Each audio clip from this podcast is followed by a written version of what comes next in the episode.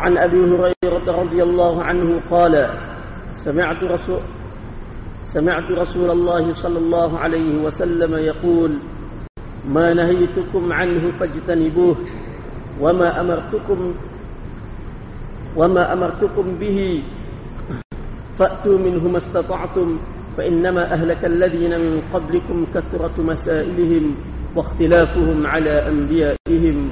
رواه البخاري ومسلم.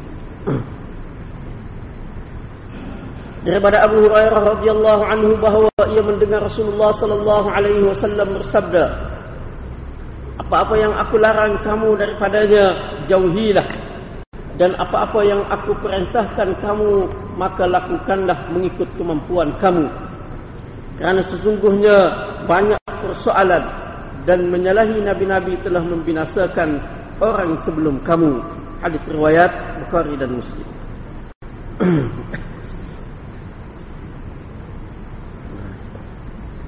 Ha, jadi malam ini kita sambung hadis yang ke-9. Ha, jadi minggu terus minggu sebelum ni ha, kita telah bicarakan berkenaan dengan makna hadis dan juga sedikit huraian hadis.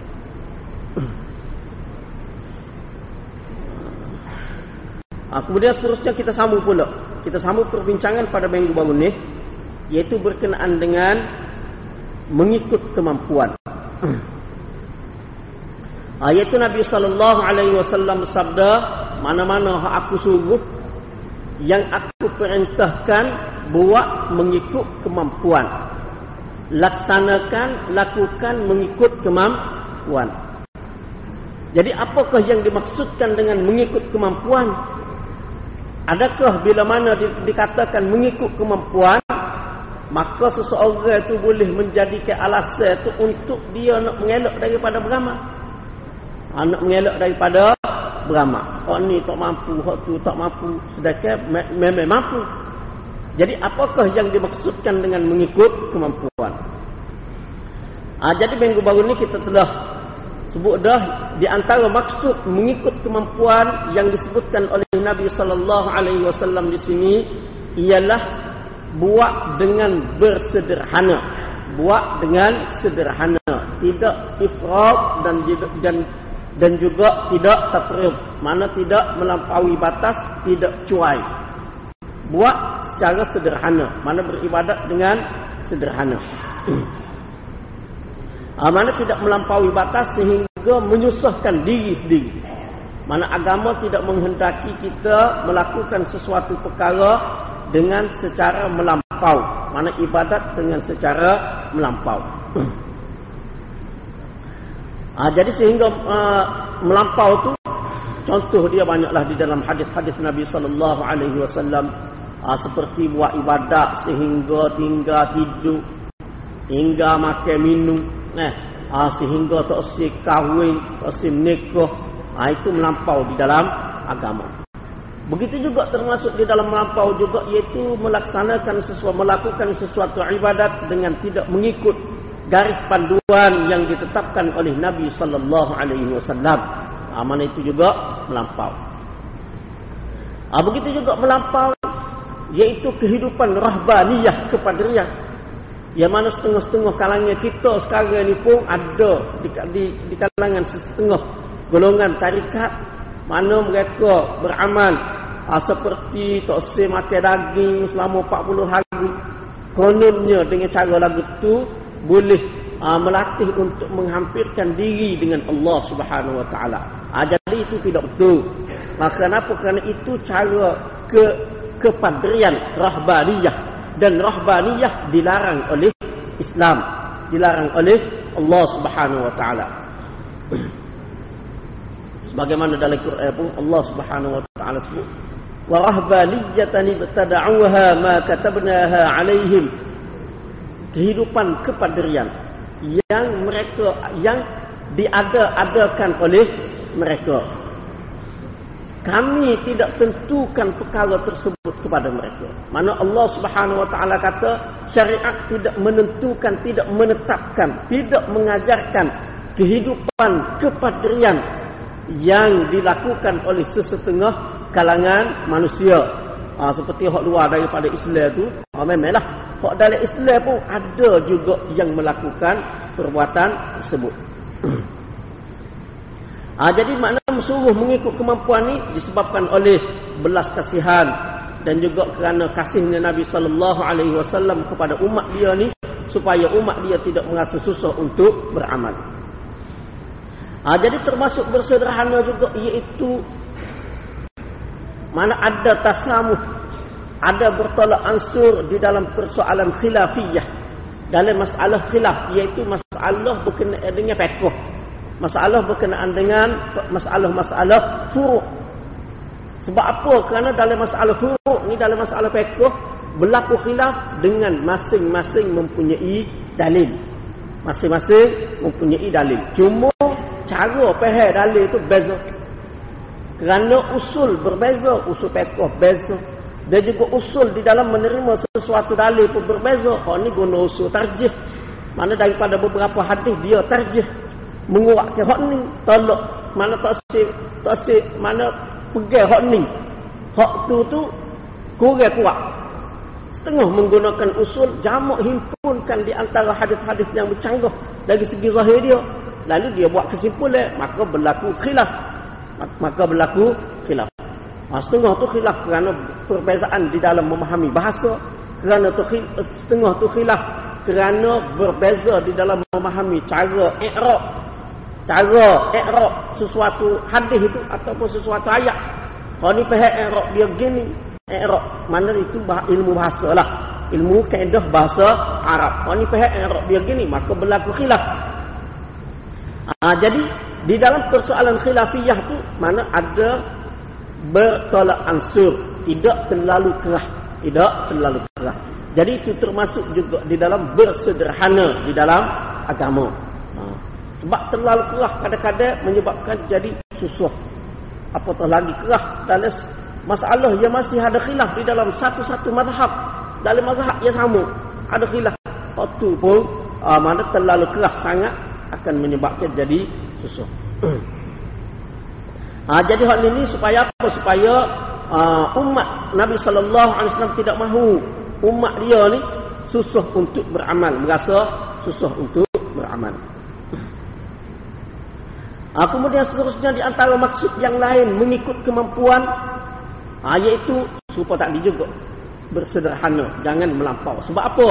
sebab Nabi sallallahu alaihi wasallam bersabda di dalam hadis yang lain ya ayyuhan nas khudhu min al a'mali ma tutiqun fa inna Allah la yamallu hatta tamallu wa inna ahabba al a'ma ahabba al a'mali ila Allah ma dama wa in qalla.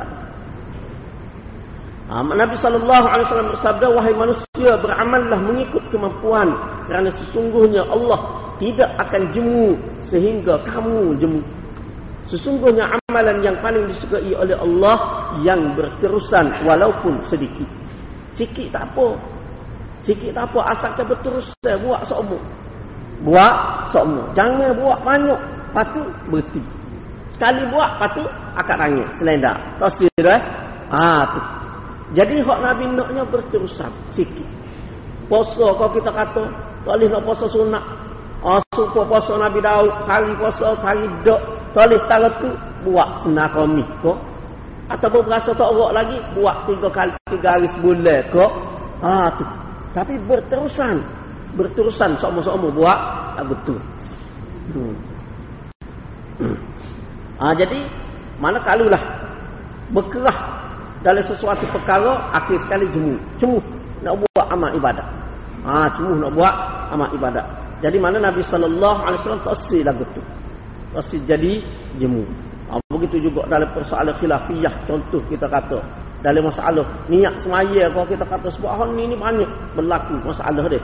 Sehingga menyebabkan setengah-setengah tu cuma nak semaya pun malah rasa.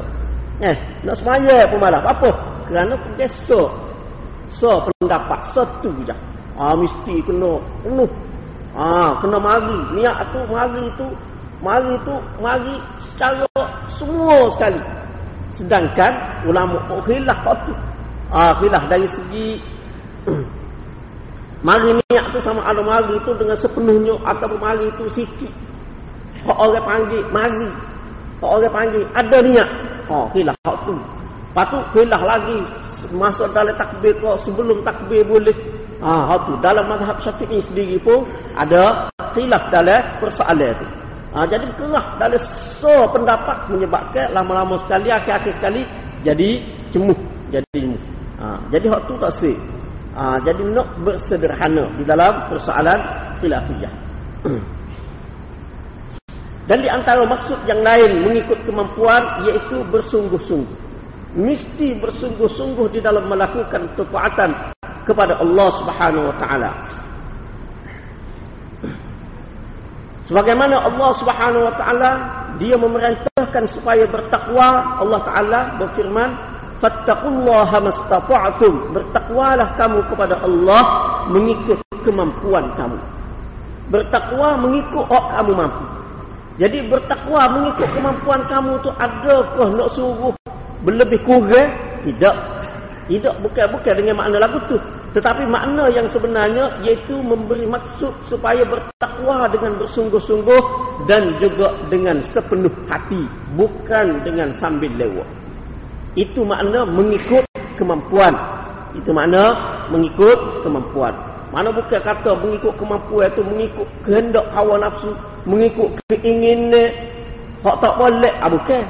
Ah tapi naknya kemampuan itu dengan ketakwaan kepada Allah Subhanahu dengan ah, mana bersungguh-sungguh dengan sepenuh hati. itu mana mengikut kemampuan. Kenapa? Kerana dengan kemampuan di dalam ayat ini dan juga di dalam uh, hadis ni dalam hadis ni dalam ayat Quran yang kita baca saat ni itu adalah uh, mana Allah Subhanahu wa taala sebut dengan kemampuan kamu. Nabi sallallahu alaihi wasallam sebut dengan kemampuan kamu. Sebab apa? Sebab segala ketaatan yang Allah Subhanahu wa taala tetapkan kepada manusia adalah di dalam batas kemampuan manusia. Tidak ada satu pun perintah daripada Allah Subhanahu wa taala kepada manusia ia di luar daripada batas kemampuan tak ada kalau Allah taala suruh buat mesti manusia tu mampu mesti di dalam batas kemampuan. Kalau tak mampu Allah taala tak kira. Allah Subhanahu wa taala tidak kira kalau tidak mampu. Nah jadi bila mana lagu tu makna bila mana Allah taala tetap tu benda hak manusia memang mampu maka seseorang yang tidak melaksanakan ketaatan kepada Allah Subhanahu wa taala itu bukan kerana tidak mampu tetapi kerana dia cuai kerana dia malas dan juga dia serupa dengan hak itulah dan sebagainya. Ah tu tengok kerana sebab-sebab tu. Bukan sebab kerana dia tidak mampu. Dan ini semua bergantung kepada hati dan juga bergantung kepada ketakwaan kepada Allah Subhanahu wa taala. Sebab tu Allah Subhanahu wa taala di dalam ketetapan ibadat kita kata. Dalam ibadat kalau tidak mampu perangnya perangnya ada takhfifatus syar'i keringanan syarat mana kalau benda tu ada masyakkah ada kepayahan maka syarat memberi kelonggaran memberi keringanan memberi keringanan keringanan sama ada dari segi mengurangkan sesuatu ibadat hok pak jadi dua pak rakaat jadi dua Allah Taala punya. Kurang. Ataupun buat tu Nah, ada juga setengah-setengah ibadat bila mana jadi berat, masyakkah, jadi susah, maka hak wajib jadi tak wajib. Seperti puasa bagi orang ya, ha, mana bagi orang yang uzur, yang mana uzur dia tu sampai kepada peringkat tidak wajib dia puasa, maka dia boleh tinggal puasa. Dia boleh tinggal puasa. Ataupun keringanan itu dari segi buat kemudian melewatkan sesuatu yang sepatutnya dia buat sekarang ni. Seperti seseorang tu boleh puasa, dia sakit. Ya, dia ada masyakkah dalam boleh puasa. Dan dia terpaksa bermusafir dalam boleh puasa. Maka Allah Ta'ala beri kelonggaran, beri, ke, beri keringanan. Boleh lewat puasa tu. Mana tak puasa? Boleh puasa? Ah tak puasa dia. Sehari, dua hari, tiga hari. Kau tak kira lah. Eh, kerana keuduran yang berlaku kepada dia. Dia boleh buat semula. Mana ada keringanan syarat. Kadang-kadang keringanan itu boleh buat dulu. Benda yang tak siapa lagi, boleh buat dulu. Seperti kita kata semaya camuk. Hak asal tak masuk lagi, tapi boleh buat tu waktu zuhur. Ha, tu, itu sebab apa? Sebab kerana syarat mengambil kira masyarakat, mengambil kira kesempitan ataupun kepayahan yang dialami oleh seseorang, oleh seseorang hamba tu. Ha. Kadang-kadang boleh pelewak seperti Zohor, boleh buat waktu asal, ha, kerana masyarakat. Jadi maknanya syarat ni, kalau Allah subhanahu wa ta'ala tetapkan kepada kita, ketaatan yang ditetapkan kepada kita, sebenarnya memang dalam batas kemampuan manusia. Memang di dalam batas kemampuan manusia. Kalau dah tak buat juga, kerana tu bukan kerana tak mampu tu, kerana cuai. Kerana cuai. Kalau semaya kita kata, hak tak mampu berdiri, boleh duduk. Tak mampu duduk, boleh tidur. Nah, sambil mengiring, sambil terletak, boleh dengan isyarat, boleh. Begitu, siapa begitu sekali mana Allah subhanahu wa ta'ala memberikan kelonggaran kepada kita di dalam melakukan ketaatan kepada kepada dia. Sebab tu memang benda ketaatan ni, benda amal ibadat ni memang orang mampu. Pokok mana pun manusia tetap mampu. Memang mampu. Hmm. Ha, jadi ini semua adalah bergantung kepada hati. Kalau tidak mampu, Allah subhanahu wa ta'ala tidak kira. La yukallifullahu nafsan illa wus'aha. Allah Ta'ala tidak membebankan sesuatu jiwa, seseorang manusia kecuali hak meme dalam kemampuan dia. Kalau luar daripada kemampuan Allah Ta'ala tidak akan bebankan. Sebab tu di dalam hadis yang lain mana Nabi sallallahu alaihi wasallam bersabda rufi'al kalam rufi'al qalam an thalathah. Ah diangkat pen daripada tiga tiga jenis orang. Iaitu orang yang lupa orang yang tertidur sehingga dia tersedar. Orang yang hilang akal sehingga dia khabar. Dia buduk sehingga dia balik. Ha. mana itu? Bila mana tak ada keadaan dia tidak mampu tidak dikira. Semaya kalau seseorang itu tertidur sehingga tinggal semaya dia tertidur itu bukan kerana cuai tak apa. Dia boleh semaya. Sesiapa yang teringat ataupun dia tersedar daripada tidur maka hendaklah dia semaya dan itulah waktu semaya bagi dia. Ha tu nabi kata. Mana bukti kata kerana dia tertidur maka dia dikira berdosa. Dia dikira berdosa. Ha skalanya tidak lagu tu cuma nak buat sekali skala berlaku. Dia terjadi sekali-sekala jadi itu di luar daripada batas kemampuan dia. Maka Allah Subhanahu wa taala tidak kira sebagai satu dosa tidak kira sebagai satu kesalahan mana semua hak kita ni hak ditetapkan kepada kita, difardukan kepada kita semuanya di dalam batas kemampuan manusia. Jadi kalau orang ada hak kata dia tidak mampu itu sebenarnya bukan kerana tidak mampu, tapi sebenarnya kerana dia diri dia tu lah. Diri dia tu malah kau dan sebagainya. Hmm. Di dalam hadis yang lain Nabi sallallahu alaihi wasallam bersabda inna ad-dina yusrun wa lan yushadda ad-dina ahadun illa ghalabah agama ni mudah. Mudah agama ni. Dan tidak ada pun siapa sesiapa yang bersikap keras dengan agama kecuali agama akan mengalahkan dia.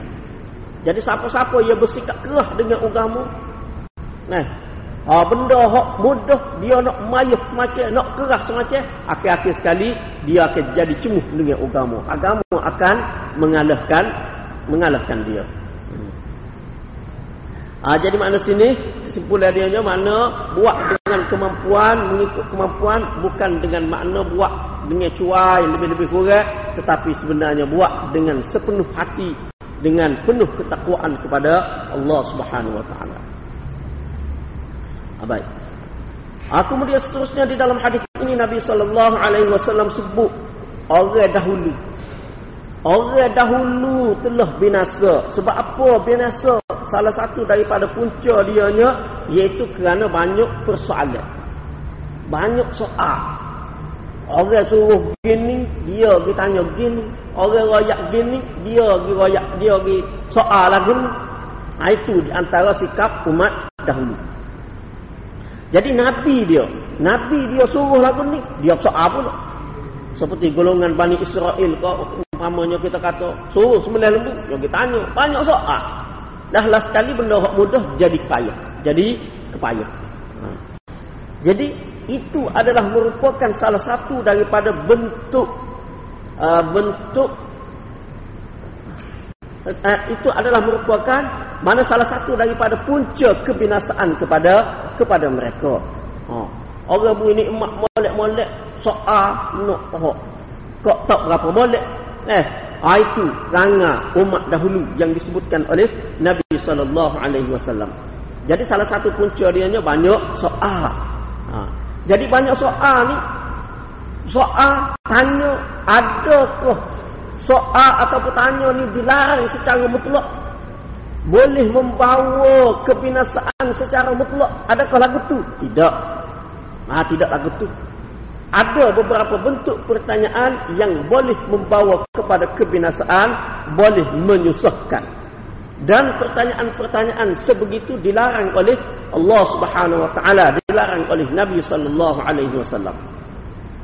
Antara bentuk pertanyaan yang dilarang iaitu pertanyaan yang mana kerana tanya tu diharamkan sesuatu yang asalnya dibenarkan. Asalnya diharuskan ataupun dihalalkan sebagaimana Nabi sallallahu alaihi wasallam bersabda di dalam mana Bukhari Muslim ha, jadi dalam di sini mana mau tulis apalah mana rujuknya dia hadis ni mari daripada siapa riwayat siapa semuanya kita kemukakan ha, itu ha, disiplin di dalam mengemukakan sesuatu hadis Ha, disiplin dalam mengemukakan hadis kena rayak mari mana hadis. Ha, mari daripada kitab mana asal dia kitab induk dia. Ha, seperti hal ni muttafaqun alaih, maknanya riwayat Bukhari, Muslim dan juga kitab-kitab lain pada. Cuma rayak dua ni pada dah. Tak payah rayak hal lain tak apa dah. Hmm. Jadi Nabi sallallahu alaihi wasallam bersabda inna a'zamal muslimina jurma man sa'ala an syai'in lam yuharram fa hurrima min ajli mas'alatihi Sebesar-besar kesalahan orang Islam ialah seseorang yang bertanya tentang sesuatu yang tidak diharamkan lalu diharamkan kerana pertanyaannya. Jadi asal benda tu boleh, tak ada masalah asal dia ni. Tapi kia ada tanya, tanya, tanya, lama-lama jadi tak boleh. Lama-lama jadi talib. Ha, itu kesalahan di antara kesalahan kesalahan seseorang mukmin, seseorang Islam yang paling paling besar. Seperti kita kata berlaku kepada serupa berlaku kepada Bani Israel itulah. Kok kih lembu, cerita lembu tu. Nabi Musa raya Allah Ta'ala suruh semelih lembu. Ha, jadi semelih lembu tak boleh berlaku lah lembu ke dia. Eh, lembu kuning, kau lembu bala, kau lembu kapur, kau lembu muda, kau lembu tua, kau boleh berlaku. Boleh berlaku. Tapi kih banyak so. A, akhir-akhir sekali, nak cari prosesor. Nak cari prosesor akhir-akhir sekali. Jadi benda yang asalnya boleh, jadi tak boleh. Kih banyak soal. Ha, jadi persoalan yang jenis lagu ni dilarang. Jangan soal benda-benda lagu ni. Yang kedua, pertanyaan yang mana jawapan dia akan menyusah ke orang bertanya. Tebih-tebih tanya, jadi payah pula. Ah, tu akan menyusahkan. Sebagaimana ditegaskan oleh Allah Subhanahu wa taala di dalam Al-Quran Ya ayyuhalladzina amanu la tas'alu an asya' in tubdalakum tasukkum Wahai orang-orang yang beriman Jangan tanya tentang perkara-perkara yang mana kalau nyata kepada kamu akan menyusahkan kamu. Jangan. Tanya benda-benda hak menasabah. Jangan tanya hak tak menasabah. Sehingga kalau orang rayak, jawab, menyusah. Jadi menyusah ke diri pula. Ha. Yang ketiga, iaitu pertanyaan yang menyusahkan Nabi sallallahu alaihi wasallam dan menyusahkan Nabi sallallahu alaihi wasallam dilarang oleh Allah Subhanahu wa taala. Sebagaimana Allah Subhanahu wa taala berfirman, "Innal ladzina yu'dzuna Allah wa rasulahu la'anahumullahu fid dunya wal akhirati wa a'adda lahum 'adaban muhina." Sesungguhnya orang yang menyusahkan, menyakiti Allah dan Rasulnya, Allah melaknat mereka tu di dunia dan di akhirat. Allah menyediakan azab yang pedih, azab yang menghina kepada kepada mereka. Jadi ini di antara bentuk persoalan yang di yang dilarang. Yang dilarang iaitu yang pertama soalan tanya menyebabkan benda hak halal jadi haram. Yang kedua tanya menyebabkan bila dijawab nyusah ke dia. Yang ketiga tanya boleh menyakiti Nabi sallallahu alaihi wasallam, boleh menyakiti Nabi sallallahu alaihi wasallam. Ha. Tetapi ketiga-tiga bentuk pertanyaan ini ulama kata hak ni cerita zaman Nabi. Hak ni cerita nak zaman Nabi iaitu cerita zaman turun wahyu. Zaman turun wahyu. Lah ni tak timbul dah masalah tu. Tak timbul dah. Lah ni. Eh, ah, lah ni sebab lah ni wahyu tak turun dah. Jadi lah ni hak saat ni macam kita kata hak contoh jenis pertama, jenis hak nombor satu. Tanya benda hak asalnya halal jadi haram. Oh tu tu kan zaman Nabi. Neh, zaman Nabi hak tu tu.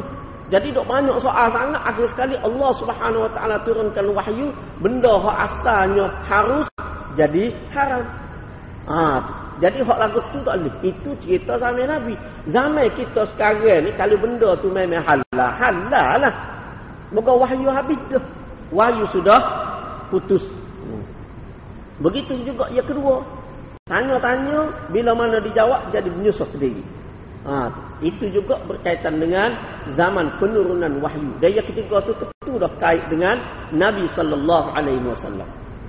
Tetapi jenis yang kedua umpamanya kita kata. Tanya-tanya kalau rakyatkan menyusah ke diri. Itu pun boleh juga berlaku di zaman sekarang. Zaman sekarang.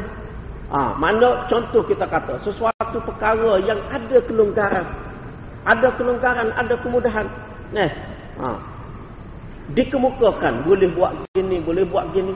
Tiba-tiba banyak soal. Banyak soal mungkin orang yang disoal tu, guru yang ditanya tu akan royak dengan satu keputusan ya payah ke dia pula. Jadi susah pula. Jadi susah pula. Ha, jadi kerana tu jangan banyak soal. Nah, jangan banyak soal. Alright. Tetapi ketiga-tiga tu kok mana pun lebih bersifat di zaman Nabi sallallahu alaihi wasallam zaman ketika mana wahyu masih lagi turun dan tidak uh, mana tidak uh, tidak kaitlah dengan zaman kita sekarang. Ni. Lepas tu hok dengan zaman kita sekarang zaman setelah wahyu terputus ada juga bentuk pertanyaan yang dilarang oleh Nabi sallallahu alaihi wasallam. Ada juga. Bentuk persoalan hak jenis lagu tu ada juga. Ha, seperti yang digariskan oleh ulama-ulama contoh dia pertanyaan yang tidak mendatangkan apa-apa faedah tak ada faedah saja-saja saja-saja nak, nak tanya tak ada tidak diperlukan maksud mengada-ngada maksud nak menyusahkan orang yang ditanya Ha, itu tidak boleh. Pertanyaan ataupun persoalan yang sedemikian tidak diharuskan, tidak boleh dilarang. Ha, mana pertanyaan yang jenis lagu ni boleh mengganggu. Ha, boleh menyebabkan gangguan kepada orang yang ditanya. Dia sepatut mana dia boleh buat kerja lain, dia boleh bagi tumpuan kepada benda lain. Tiba-tiba ditanya dengan pertanyaan-pertanyaan yang sedemikian menyebabkan jadi susah dia. Ha, jadi rugi masa dia dan sebagainya. Tak ada edah. Tak ada apa-apa saja-saja. Berasa nak tanya eh. Dah, berasa nak tanya eh. Ha. Ha, dan juga pertanyaan yang dilarang iaitu pertanyaan dengan maksud nak uji orang yang ditanya. Ha, nak teh. Setara mana dia ni? Ha, nak teh. Saja-saja. Saja-saja nak uji. Ha, mana dia tu pandai dah. Orang yang tanya tu kira-kira lah. Pandai lah. Ha, jadi nak terang tengok dia ni setara mana boleh kedok setara kita eh ah tanya ha tu pun boleh juga dilarang juga yang ketiganya pertanyaan dengan maksud nak menjatuhkan kedudukan orang yang ditanya ha dengan maksud hak tu tanya tu tanya tu dalam bentuk saf-safah ha di dalam istilah ilmu mantiq dia panggil saf-safah tanda tanya tu tanya dengan makna nak nak peroboh orang nak peroboh Ah, tanya dengan maksud lagu tu. Ah, itu juga dilarang. Itu juga dilarang. ah, supaya dia tak boleh nak jawab. Supaya dia terbuka, dia senyap. Tak boleh nak kata apa. Nah, nak jawab balik balik. Ah, tu. Lepas tu, ah, dia buat suka. Ah, dia buat suka. Waktu-waktu tidak boleh. Hmm. Dan juga pertanyaan nak menimbulkan kecelaruan dan fitnah kepada orang yang mendengar. Sama ada orang yang ditanya tu, guru yang ditanya tu boleh jawab ataupun tak boleh jawab, itu tak penting. Itu tak cara, tak penting waktu. Yang penting dia tanya tu supaya orang jadi pening. Orang jadi celaru. Ah, orang jadi uh, mana menimbulkan fitnah, menimbulkan kebingungan di kalangan masyarakat. Jadi ini juga soalan-soalan persoalan yang dilarang. Ha.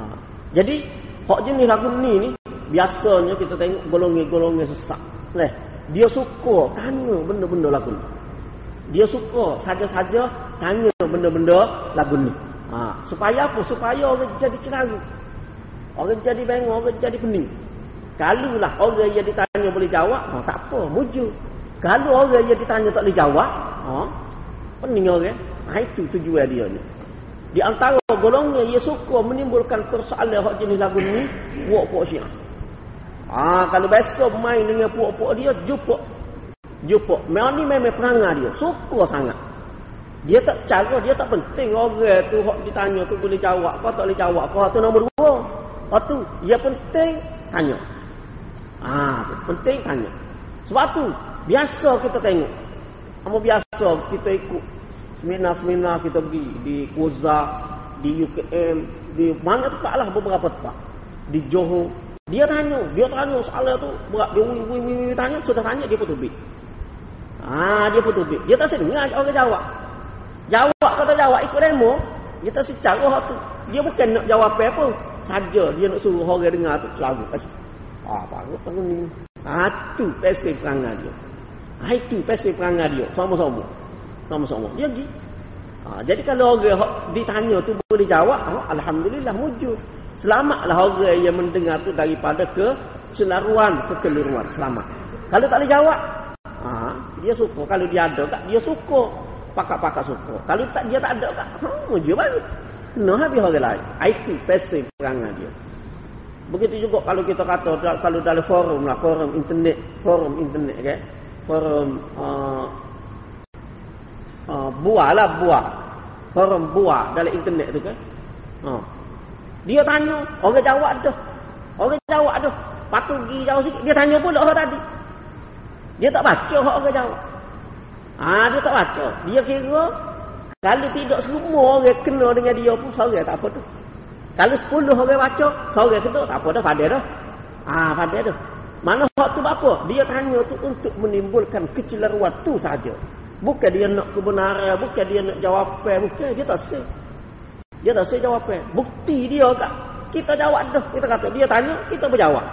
Eh, hak tu lu. Patu di muka surat seterusnya, dia pun tanya pula benda hak tu lu. Padahal kita jawab dah tadi dia tanya tu. Ha, saja dia. Saja dia. Jadi mungkin dia kira orang hak mari kemudian ni baca kemudian ni, mungkin dia tak baca hak dulu. Jadi kalau dia tak baca jawapan hak dulu, dia baca kemudian dia tengok, oh, orang tanya tak jawab. Ha, kena. Ah, kena. Ah, hak tu dia naknya. Dia bukan nak jawapan lah. Say. Dia tak say jawapan. Dia kalau kita jawab pun dia tak say dengar. Dia tak pakar. Ah, itu. Begitu juga dengan golongan-golongan sesak pun banyak. Banyak ni. Ah, dia pesing lagu tu. Kadang-kadang kalau orang jawab apa, jerit. Jerit. Oh, jerit. Jerit dia. Lepas tu, belakang kan, dia timbul pula benda tu. Ha, dia timbul pula benda tu. Ha, itu passing perangai. Ha, jadi hak ni ni, amat biasalah kita muka saing.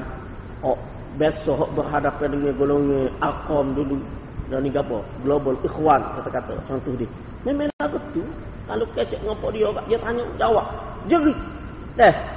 Sudah tu kak, paling punggung kak, dia tanya pula orang lain. Ah, tu passing perangai dia. Kasih perangai. Saja tanya untuk menimbulkan kecelaruan. Bukan nak mendapat kebenaran. Bukan nak mendapat jawapan. Bukan. Jadi pertanyaan yang begini sangat-sangat dilarang. Tak boleh. Ha, tak boleh. Kalau tanya tu sebab dia nak jawapan tak apa. Walaupun soalan tu payah. Kalau soalan tu mungkin boleh menyebabkan orang dengar boleh jadi uh, jadi uh, keliru kau apa kau. Tapi dia tanya tu ikhlas. Memang nak dapat jawapan. Tak apa. Tak apa kalau lagu tu. Ha, tapi kena dengan maksud lagu tu lah. Ha, bukan maksud tanya tu saja-saja untuk menimbulkan kekeliruan, untuk menimbulkan kecelaruan. Hmm. Ayat kelima tak saja tanya menimbulkan persoalan sebab apa tak saya beramal dengan sesuatu amalan. Orang yang amalan ni wajib deh. Ha, dia pun tanya. Tanya begini, tanya begini, tanya begini. Tujuannya apa? Tujuannya nak suruh rakyat berdosa dah. Ada lagu tu tak? Ah tu, nak buat alasan, nak jadi boleh boleh jadi alasan supaya tidak perlu beramal dengan sesuatu amalan. Jadi pertanyaan hak jenis lagu ni juga dilarang. Ha, jadi ini hak biasa banyak berlaku di kalangan masyarakat. ah jadi maknanya tidak kata tanya tu tak boleh langsung. Bukan. Tanya hak jenis beberapa jenis ni. Hak ni ah, tidak dibenarkan mana dilarang oleh uh, agama dilarang oleh Nabi sallallahu alaihi wasallam dan juga ulama-ulama kita. Hmm. Hmm. Uh, jadi maknanya hadis ni bukan bermaksud nak halal daripada bertanya bukan. Tapi nak mengajar adab di dalam belajar dan di dalam bertanya adab. Cara. Ha, cara nak tanya ada cara dia, ada adab dia. Ha, jangan melanggar adab di dalam belajar di dalam bertanya. Quran hadis banyak sekali menggalakkan kita supaya bertanya. Ada masalah tanya, jangan pendek. Jangan taruh sore. Deh, kalau taruh sore atau bertanya orang yang tidak kena, tidak kena dengan mana tanya tu, tak kena orang. Boleh jadi sesat. Boleh jadi tewing, boleh jadi lari daripada jalan hak betul. Ha, sebab tu tanya tu kena tanya dengan orang yang memang ahli dia. Memang ahli dia. Setara benda dunia ni kita kata benda dunia. Nah, nak tanya enjin kereta kalau kita kata kereta penuh. Nak tanya enjin kereta lagu mana? Kena tanya ahli hok kereta. Pemain kereta. Tak boleh tanya tukar rumah. Kalau tanya tukar rumah, hmm. Nya royak lagu lain, jadi lagu lain pula deh. Ah mana kena tanya ahli dia. Tanya ahli. Jadi di dalam Al-Quran banyak galakan supaya bertanya gesaan ataupun mana penekanan daripada Allah Subhanahu wa taala supaya bertanya. Di antara dianya fasalu ahla dzikr in kuntum la ta'lamun. Bertanyalah orang-orang yang pandai. Orang-orang yang mempunyai pengetahuan agama jikalau kamu tidak mengetahui. Kalau kamu tak tahu, kalau kamu tak pandai, tanya orang pandai. Jangan buat pandai sendiri. Nah, Ah, jangan buat anda sendiri. Mana benda ni, benda agama ni bukan jenis benda panas sendiri. Bukan jenis benda manda, benda bijak bukan. Nah, ah setengah-setengah benda tu, ah pemain kereta kita kata, ai tak boleh ni, tak boleh nak masuk ni. Ah kena bijak sikit nak kata. Ah reka sikit. Ah buat ah boleh dah kereta. Agama tak boleh. Agama tak boleh nak manda, tak boleh. Kena tanya orang yang ahli. Mana orang orang yang mempunyai pengetahuan agama. Kena tanya. Ha, di dalam hadis juga banyak mana gesaan ataupun mana galakan supaya bertanya. Seperti Sayyidatina Aisyah radhiyallahu anha dia puji perempuan Ansar. Sebab apa? Sebab perempuan Ansar ni dia suka bertanya. Suka bertanya. Dia kata, Aisyah radhiyallahu anha kata, "Ni'man nisa nisaul ansar lam yakum lam yakum yamna'uhunna al-haya an yatafaqqahna fid din." Ha, iaitu Aisyah radhiyallahu anha berkata sebaik-baik wanita adalah wanita ansar malu tidak menegah mereka daripada mendalami ilmu agama. Ha, jadi tidak kata kerana malu, pak kata tanya. Pak kata senyap. Leh, ada. Tanya juga. Malu pun tanya juga. Jadi banyak dia tanya Nabi sallallahu alaihi wasallam perkara-perkara hak kait dengan perempuan, kait dengan wanita, benda-benda hak sulit dia tanya Nabi. Ni perempuan-perempuan Ansar. Sebab tu Aisyah puji. Puji. Ha, benda hak iyalah kalau kira orang kena malu dia kita tanya pun malu. Dengan malu tanya. Nah, ah tanya malu. Dengan malu tanya. Lepas tu buatlah alasan. Inna Allah la yastahyi minal haq. Allah Ta'ala tak malu dengan kebenaran. Ah, alasan tu nak suruh reda sikit malu tu. Ah, moga malu kat Allah nak tanya orang jatuh ni. Dah, walaupun Nabi sendiri pun nak tanya benda hak sulit kait dengan orang tino. Eh, malu kat Allah. Tapi kalau tak tanya, lagi berat. Tak kena beramal. Ha, jadi kena tanya juga. Ha, kena tanya tu nak reda sikit malu tu. Ha, buatlah alasan lain. Ha, alasan Allah Ta'ala tak malu dia dengan benda-benda kebenaran. Ha, tu. Ha, nak reda sikit. Tapi, mana pokok mana pun nak tanya juga.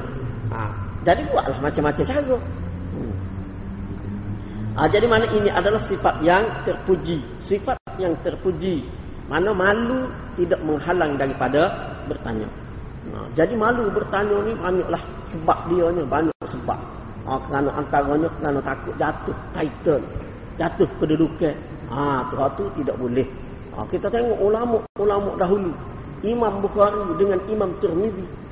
Imam Tirmizi anak murid Imam Bukhari tok guru. Tapi Imam Bukhari kata ada benda hak dia boleh daripada Imam Tirmizi. Ada. Tak malu dia raya. Ilmu hak dia boleh daripada Imam Tirmizi. Daripada anak murid. Tak malu. Ada apa? Ha tu. Jadi begitu biasa. Dalam disiplin dalam, dalam mana ilmu ni mana tidak boleh malu. Tidak boleh kata berasa oh aku lebih dia kurang nak tanya. Ha tak boleh. Dia kena tanya. Jadi kalau tidak tanya menyebabkan lari daripada kebenaran, menyebabkan jadi uh, mana menyimpang, mana jadi uh, larilah daripada jalan hak tu. Hmm. Ha, begitu juga malu. Padahal apa dah kebenaran lagu tu tapi malu. Ha, malu sebab apa? Sebab duduk atas tempat tu sopo. Duduk atas landasan tu. Duduk situ lama pergi lagu tu. Walaupun tahu dah cara hak pergi dia tak betul. Tapi kalau nak tinggal, nak tukar, malu. Ha, hak tu tak boleh juga. Hak tu pun tak boleh juga. Ha, mana kena tinggal. Bila mana kita yakin, kalau kita nak pergi selama kening ni, tak betul. Hak orang lain pergi, hak orang lain bawa tu. Itulah kebenaran. Patut tanya, tanya. Kena tanya. Ha, kemudian seterusnya kita pergi kepada bentuk pertanyaan yang dibenarkan, yang digalakkan. Ha. Jadi mana hadis ni royak banyak soal boleh membawa kepada kebinasaan. Tapi bukan bermakna tak boleh soal. Boleh. Ada cara. Ada cara. Mana bentuk pertanyaan yang digalakkan. Ayat itu seperti pertanyaan orang jahil untuk mengetahui hukum-hukum agama. Dia tak reti. Lepas tu tak reti tu jahil tu dia ada perangkat-perangkat. Ada perangkat tak tahu langsung. Langsung tak tahu hukum agama. Bagi hak ni fardu ain semua orang kena tahu. Maka hukum bertanya ni adalah wajib kepada setiap individu. Setiap orang wajib dia kena tanya. Wajib dia kena tanya. Seperti kita kata hukum fardu ain hukum nak ambil air semaya ke, nak semaya ke, hak jenis-jenis lagu tu. Begitu juga hukum berkaitan dengan akidah, berkaitan dengan usuluddin hak tu pun kena tahu juga hak wajib, hak fardu ain. Jadi hak ni semua rata, semua kena. Tak tahu kena tanya. Tak tahu kena tanya. Dan ada juga mana mereka dia tu tahu dah, tahu dah dia tu pandai dah ada ilmu dah dia tu. Tapi dia menjadi rujukan kepada orang. Orang rujuk ke dia. Jadi orang rujuk ke dia kadang-kadang benda hak dia tak tahu. Benda hak dia tak tahu. Jadi dia tak boleh jawab kalau dia jawab juga menyebabkan salah salah orang hak bertanya pun boleh jawab yang salah kalau beramal pun beramal dengan amalan yang salah jadi orang yang ditanya tu walaupun dia sudah berilmu tapi bila di, benda yang ditanya tu dia jahil. Dia kena tanya orang lain. Ha, kalau dia boleh merajaah sendiri, dia boleh merujuk sendiri, boleh cek sendiri, ha, dia cek. Kalau dia tak boleh cek, wajib dia kena tanya orang lain. Sebab apa? Sebab dia nak jawab. Sebab dia nak jawab. Ha, makna tak boleh dia berasa malu. Eh, malu nak tanya weh. Ai, malu kita orang pandai dah ni. Orang duk rujuk kita, tiba-tiba kita nak tanya orang lain. Ai, bukan dia. Bukan dia, ah, tak boleh lagu tu. Tak boleh. Ah, mana hal ni mereka tinggi sikit. Tapi maknanya, benda dia walaupun dia alim dah, dia tahu dah. Tapi ada benda dia tak tahu. Jadi benda hak dia tak tahu tu, bila mana dia nak rayak ke orang, dia nak menyelesaikan masalah orang, dia kena tanya. Dia kena tanya hal tu. Dia tidak boleh malu untuk bertanya. Hmm. Ha, jadi hak ni pun, mana walaupun dia tinggi mana pun, ha, cuma hak ni ni, dalam masyarakat kita ni agak terbuka dah sekarang ni mana ah, tidak begitu malu apatah lagi nak tanya lo ni mudah eh ah mudah tidak perlu beradab buka eh ah tu guna SMS je deh ah orang tanya mu orang tanya ah orang tanya dia kak dia pun tanya orang lain pula apa oh eh atas kau hok pandai lagi. Ha, kalau itu patah balik kok dia atas balik kok orang jenanya. Deh. Ha. Jadi waktu tu mana lebih mudah lah, lebih mudah. Walaupun kita kata kalau nak beradak, nak tanya moga dia pandai dah, nak tanya beradak agak malu sikit. Tapi kalau style mesej lagu tu tidak malu. Ha, lebih mudah kalau nak kira sekarang ni. Mana cara sekarang ni lebih dengan teknologi sekarang ni lebih mudah. Hmm. Ha, jadi mana hukum bertanya hak ni wajib tu wajib tu mengikut perangkat orang. Mana hak satu level satu perangkat tu semua wajib kena tanya bila tak tahu. Perangkat hak atas lagi mana dia tu pandai dah tapi dia kena tanya juga bila mana orang tanya dia dia tak boleh jawab. Ha, dia kena tanya orang lain pula. Ha, ni wajib kena bertanya. Ha, yang keduanya pertanyaan untuk meluaskan ilmu Hal ini bukan sekadar ilmu fardu ain, lebih lagi daripada ilmu fardu ain. Hal ini pun digalakkan untuk meluaskan ilmu. Ha, walaupun dari segi beramal, hak mana dia ada tu sudah mencukupi. Sudah padat dah dengan hak mana dia ada tu. Tapi dia tanya. Suka bertanya. Tanya orang yang lebih mengetahui. Tanya orang yang lebih berilmu. Apa? Nak peluah ilmu dia. Nak meluaskan pengetahuan dia. Termasuk juga bertanya hak jenis lagu ni iaitu dengan maksud supaya orang lain tahu sesuatu benda. Dia tahu dah. Dia sendirinya tahu dah. Tapi dia tanya. Dia tanya seseorang guru. Tanya depan orang ramai apa. Nak suruh guru tu jawab. Orang lain pun tahu juga. Orang lain pun tahu juga. Ha, tu digalakkan juga. Digalakkan. Dia tahu dah jawapan tu. Persoalan hak dia tanya tu bukan kerana dia tak tahu. Ke dia tanya tu menampak ke dia tu tak tahu pula. Mungkin orang kata ke dia pula, oh benda lagu ni pun tak tahu. Tak bukan, bukan lagu tu padahal. Hak sebenarnya dia sendiri tahu dah. Tapi dia nak suruh orang lain pun tahu juga jawapan kepada persoalan tu, maka dia pun tanya. Dia pun tanya tok guru. Ah, dia akak dia bangun, dia tanya tok guru tu, tok guru pun jawab, maka orang lain pun tahu juga. Ah, jawapan kepada persoalan tersebut. Hak tu pun molek. Itu pun satu bentuk persoalan yang baik. Satu cara bertanya yang baik. Jadi hal ni harus ada setengah-setengah tu